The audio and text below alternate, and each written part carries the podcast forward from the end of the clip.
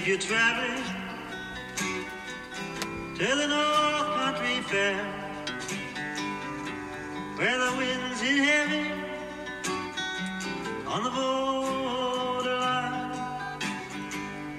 remember me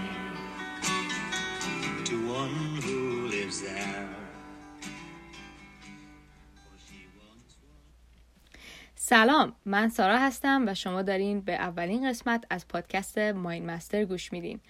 آهنگی که شنیدین از باب دیلن و جانی کش بود به اسم Girl from the North Country که امیدوارم خوشتون اومده باشه. توی این پادکست مسائل مربوط به روان آدمیزاد رو به زبان ساده با هم بررسی می‌کنیم. این فصل به روانشناسی شخصیت یا به عبارتی شخصیت شناسی اختصاص داره و مطالبی که بررسی می‌کنیم از کتاب Personality Psychology Domains of Knowledge About Human Nature نوشته دکتر لارسن، دکتر باس، دکتر کینگ و دکتر انزلی گرفته شده. مگر اینکه مقاله یا کتاب دیگه ای رو با اسم نویسندش و سال انتشارش رفرنس کنم. خب تا شما یکم دیگه آهنگ امروز رو گوش میدین من برم یه قهوه بریزم و بیام که بحث امروز رو شروع بکنیم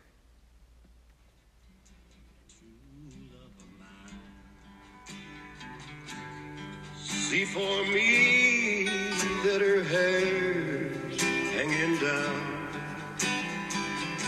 It curls and falls all down her breast. For me that her hair's hanging down.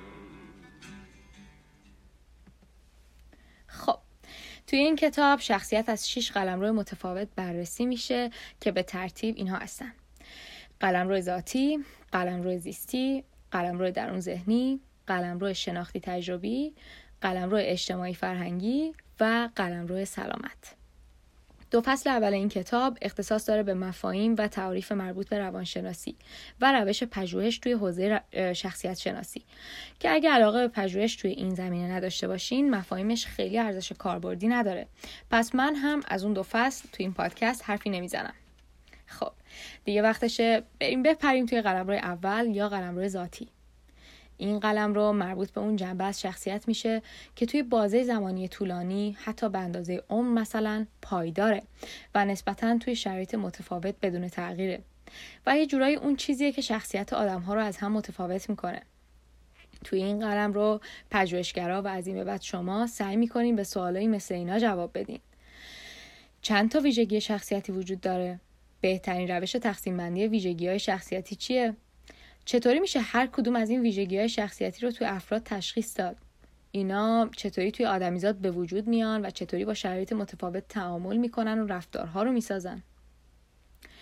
توی این قلم رو یه جورایی می‌خوایم بفهمیم چطوری آدم ها به مرور زمان تغییر می‌کنن ولی بازم همون آدم قبلی هن. یا مثلا چطوری یه ویژگی شخصیتی خاص توی یک آدم ثابت میمونه ولی توی طول عمر اون آدمیزاد در قالب های متفاوت رفتاری خودشو نشون میده. برای شروع لازم داریم چند تا مفهوم رو تعریف کنیم که توی ادامه این فصل خیلی کمکمون می‌کنه. تعریف اول جواب به این سواله که اصلا personality یا شخصیت چیه؟ به تعریف دکتر لارسن و دکتر باس تو سال 2013 personality گروهی از ویژگی شخصیتی و مکانیزم های ذهنی آدمیزاده که نسبتا تو طول زمان پایداره و با محیط تعامل می‌کنه و گاهی هم خودشو باهاش وفق میده. حواسمون باشه که تو این تعریف محیط انواع محیط درون ذهنی، محیط فیزیکی و محیط اجتماعی اطراف رو در بر می‌گیره.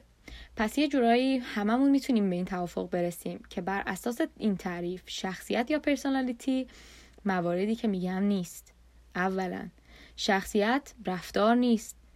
علایق، اخلاقیات یا اعتقادات یک آدم نیست. personality توانایی های ذهنی یا فیزیکی هم نیست. همچنین طبقه اجتماعی هم نمی‌تونه باشه. اما با همه این موارد تعامل داره. حتما تا الان براتون سوال شده که این ویژگی های شخصیتی که میگم چی هن؟ این ترکیب از کلمه trait یا به طور مشخصتر personality traits میاد که توی این کتاب اینجوری تعریف شده که اینها ویژگیهایی هستن که به واسطه اونها آدم ها یا به هم شبیهن و یا از هم متفاوت. توی پرانتز بگم که اولش برای من همین مفهوم خیلی قابل لمس نبود. تا به یه تعریفی رسیدم که بد نیست اینجا هم بگم. برای من تریت یا ویژگی شخصیتی مثل جسمیه که روبروی آینه گذاشتیم و به طبع تصویر ازش داره تولید میشه. اون تصویر می‌تونه صفتهای مختلف، رفتارهای مختلف یا ابعاد توصیفی دیگه یک آدم باشه که از اون تریت که یک ویژگی درونیه داره بازتاب میشه. از این به بعد از خود این کلمه که تریت باشه یا ترجمهش که ویژگی شخصیتی زیاد استفاده می‌کنیم. خب اگه یادتون باشه یکی از اصلی که توی این قلم رو مطرح میشه اینه که چطوری میشه ویژگی های شخصیتی اصلی رو تشخیص داد و اونها رو به گروه های مختلف با زیرشاخه های مختلف تقسیم بندی کرد.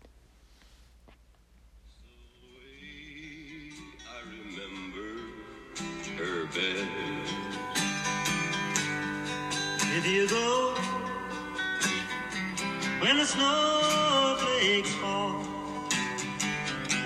when the rivers freeze and summer ends. Please see for me if she's wearing a coat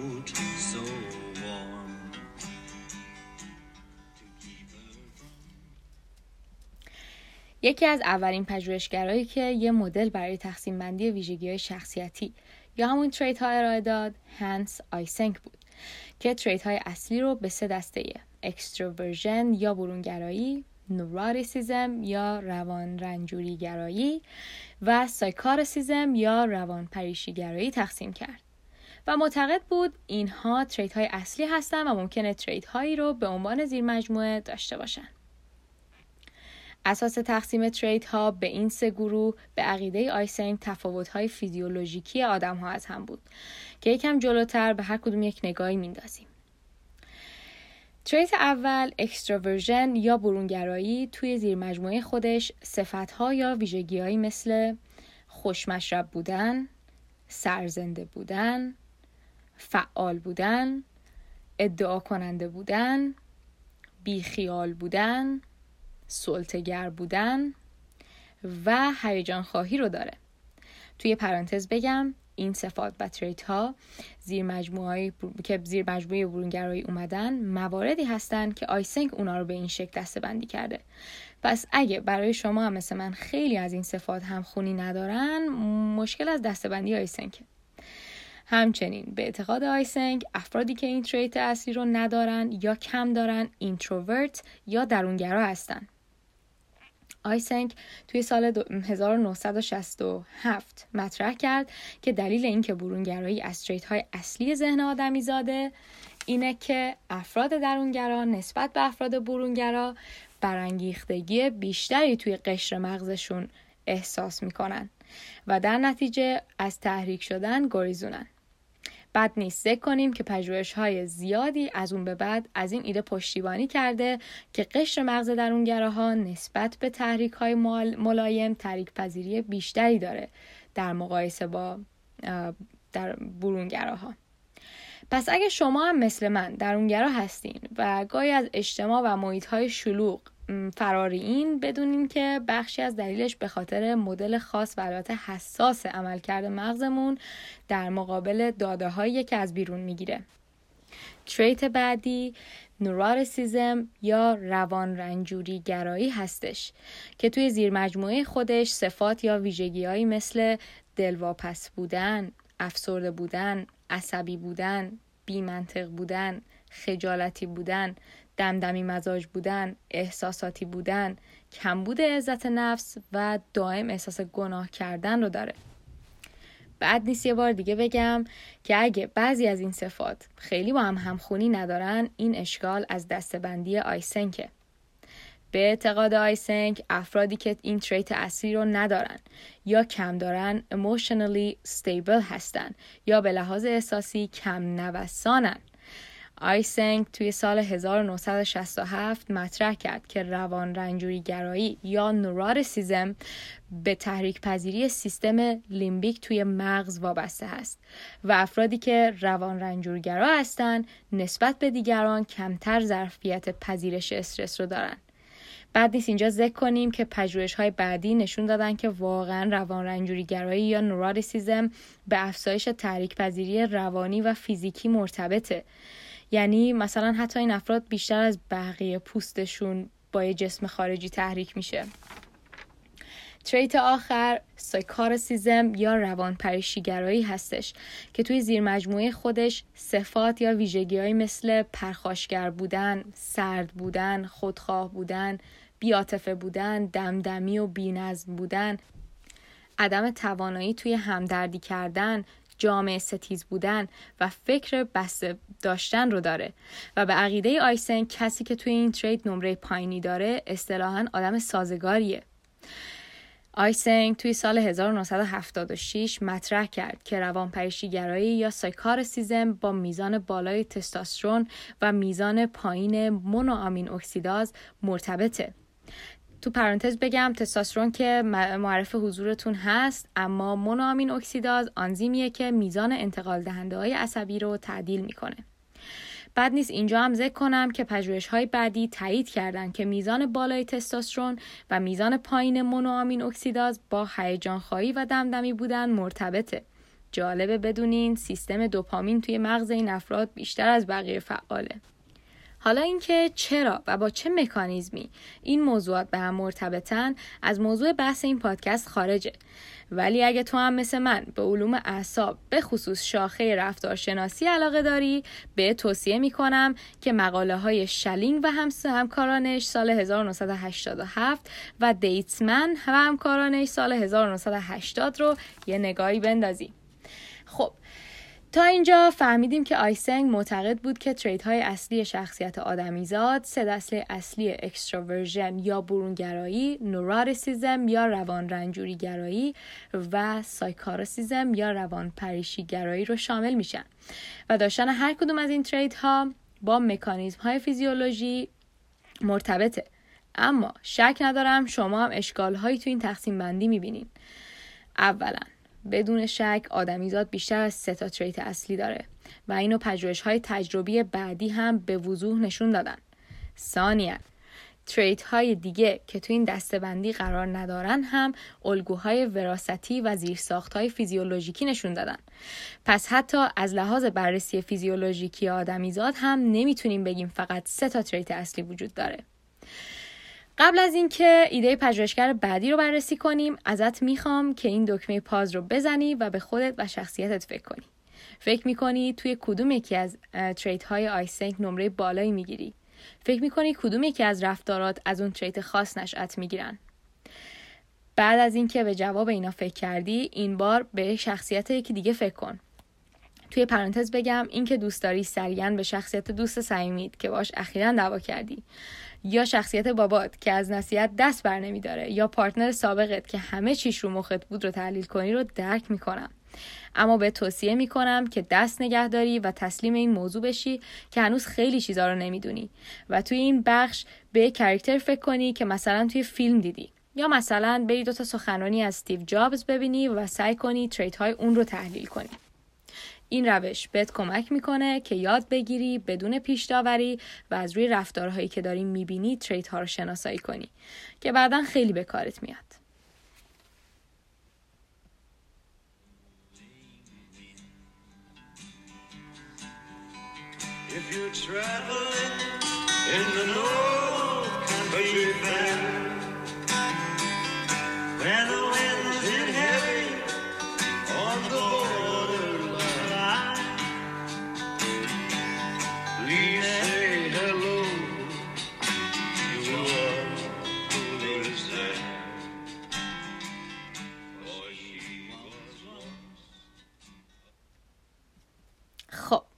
پژوهشگر بعدی جری ویگینزه که trait های اصلی آدمیزاد رو روی پایه تعاملات اجتماعی تعریف می‌کنه.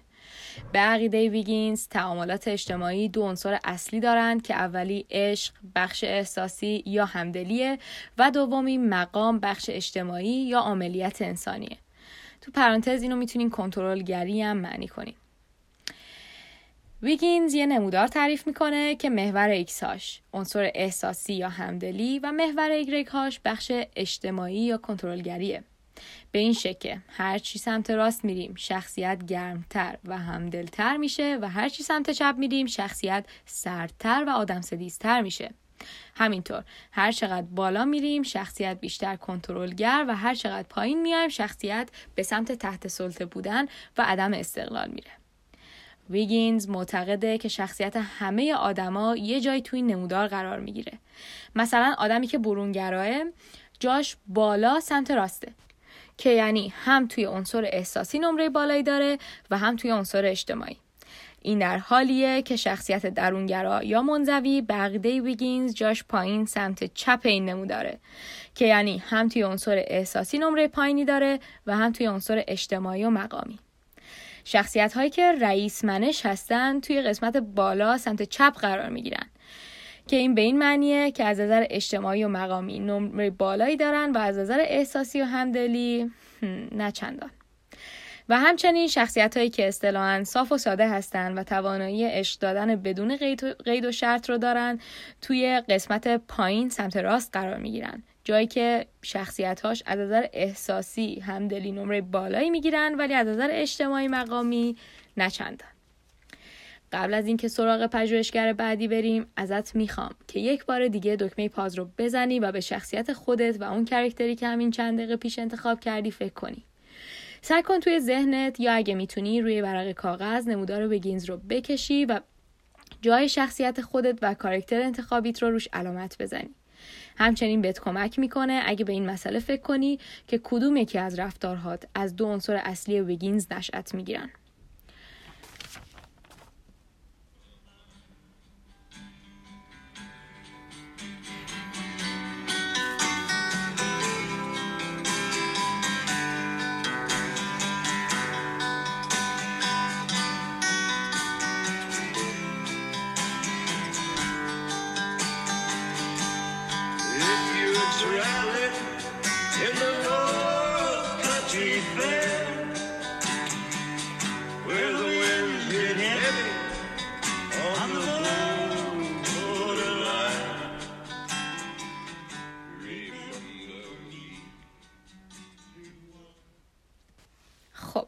مدل بعدی از معروفترین مدل های شخصیت شناسیه که سه تا پژوهشگر اونو به دنیای روانشناسی معرفی کردن. و اون چیزی نیست جز مدل پنج فاکتوری یا 5 فاکتور مدل که این مدل رو اول لوی گولدبرگ سال 1980 مطرح می‌کنه و سال 1985 پال کاستا و رابرت مکری با کمی تغییرات یک بار دیگه این مدل رو معروف می‌کنن. از این به بعد ما به این مدل میگیم Big 5 توی این مدل پنج trait یا ویژگی شخصیتی اصلی مطرح میشه که اینها هستن.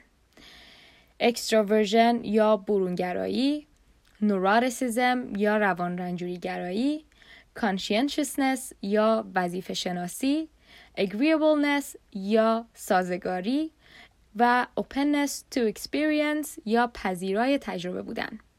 خیلی سریع میریم یه مروری بکنیم روی صفات و ویژگی های شخصیتی که زیر مجموعه این trait ها هستن. به عقیده این پژوهشگرا extraversion یا برونگرایی صفات و trait هایی مثل طمع ورزی، فعال بودن، ادعا کننده بودن، گرم بودن، هیجان خواهی و احساسات مثبت داشتن رو در بر می‌گیره. نورارسیزم یا روان رنجوری گرایی صفات و تریت هایی مثل دلواپس بودن، افسرده بودن، آسیب پذیر بودن، دمدمی مزاج بودن، خود آگاه بودن و عصبانی بودن رو در بر می‌گیره. کانشینشسنس یا وظیفه شناسی صفات و تریت هایی مثل با کفایت بودن، برنامه مند بودن، مسئولیت پذیری، تلاشگر بودن، انضباط نفس داشتن و سنجیده عمل کردن رو در بر می‌گیره. agreeableness یا سازگاری توی زیر مجموعه خودش صفاتی مثل متکی بودن، زود باور بودن، نوع دوستی، فروتنی، اطاعتگر بودن، با سراحت بودن و رقیق القلب بودن رو داره. و بالاخره openness to experience یا پذیرای تجربه بودن آخرین trait Big Five که صفات و trait هایی مثل تخیل کردن، زیبایی شناس بودن، خلاق بودن، احساساتی بودن فعال بودن و اخلاقگرا بودن رو در بر داره. قبل از اینکه بریم و کمبودهایی که تو این مدل احساس میشه رو بررسی کنیم ازت می‌خوام که شخصیت خودت و کاراکتر انتخابیت رو تو این مدل هم بذاری و تصمیم بگیری توی کدوم یکی از این تریت ها نمره بالایی می‌گیرین و توی کدومشون نمره پایینی. توی پرانتز بگم که در صورتی نمره پایینی می‌گیری که توی هر کدومشون متضاد چند تا از صفتهایی که در بر می‌گیرن رو توی خودت یا کارکترت پیدا کنی. موفق باشی.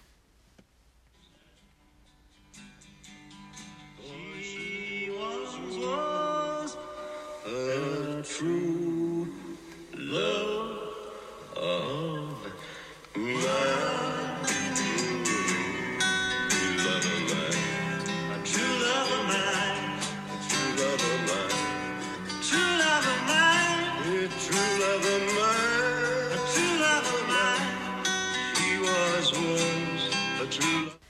خب می‌رسیم به این سوال که آیا Big Five همه trait های اصلی رو در بر می‌گیره؟ طبیعتا نه. اولا این مدل الگوی تصمیم گیری آدم ها رو در بر نمی‌گیره. توی پرانتز مثلا دیدی بعضیا همیشه درباره همه چی نظر مخالف میدن و بعضیا دیگه همیشه نظرشون درباره همه چی مثبته؟ خب این مدل این الگو که می‌تونه از یک تریت نشأت گرفته باشه رو در بر نداره. ثانیاً این مدل مردانگی و زنانگی یا همون مسکولینیتی و فمینینیتی که کار یانگ به صورت انیما و انیموس معرفیشون کرد رو در بر نمی‌گیره. همچنین این مدل الگوی علاقه به مذهب و الهیات رو به عنوان صفتی که ممکنه از یک تریت اصلی نشأت گرفته باشه قبول نداره. و آخر از همه اما از همه مهمتر یک تریت اصلی که بعدا به این پنج تا اضافه شد هم در بر نمی‌گیره و اون چیزی نیست جز honesty, humility یا صداقت و فروتنی. اولین بار این فاکتور توسط لی و اشتن سال 2004 مطرح میشه و به Big 5 اضافه میشه. اینطوری تعریف میشه که شخصیتی که نمره بالا تو این فاکتور رو می‌گیره صفات و trait هایی مثل بیریایی، صداقت، امیدواری، وفاداری، فروتنی و بیادعایی رو داره در صورتی که شخصیتی که نمره پایین تو این فاکتور رو می‌گیره صفات و تریت هایی مثل هیلگری، فریبکاری، طمع ورزی، متظاهر بودن، ریاکاری، غرور بیش از اندازه و خودنمایی رو می‌تونه داشته باشه. و البته به عقیده پژوهشگران نمره پایین تو این فاکتور با مثلث تاریک یا ورژن جدیدش که همون مربع تاریکه. از صفات انسانی مرتبطه.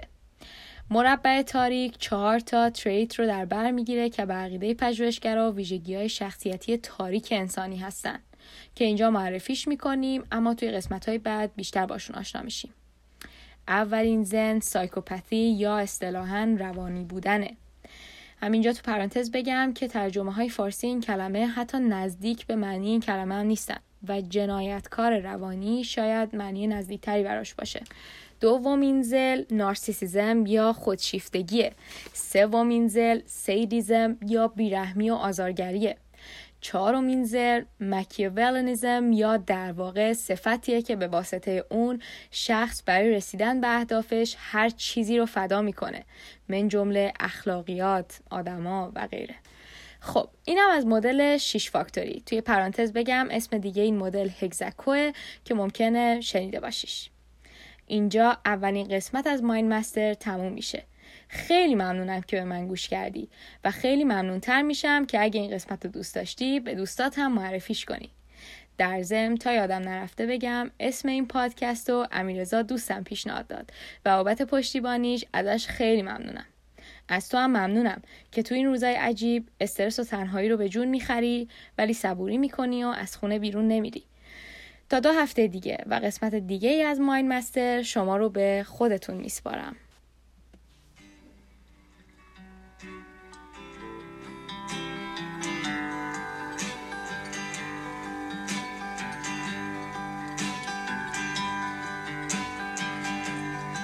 If you're traveling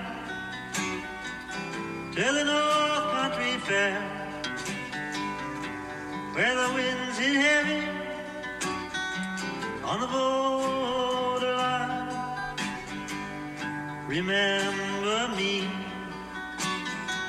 to one who lives there. For she once was a true love of mine.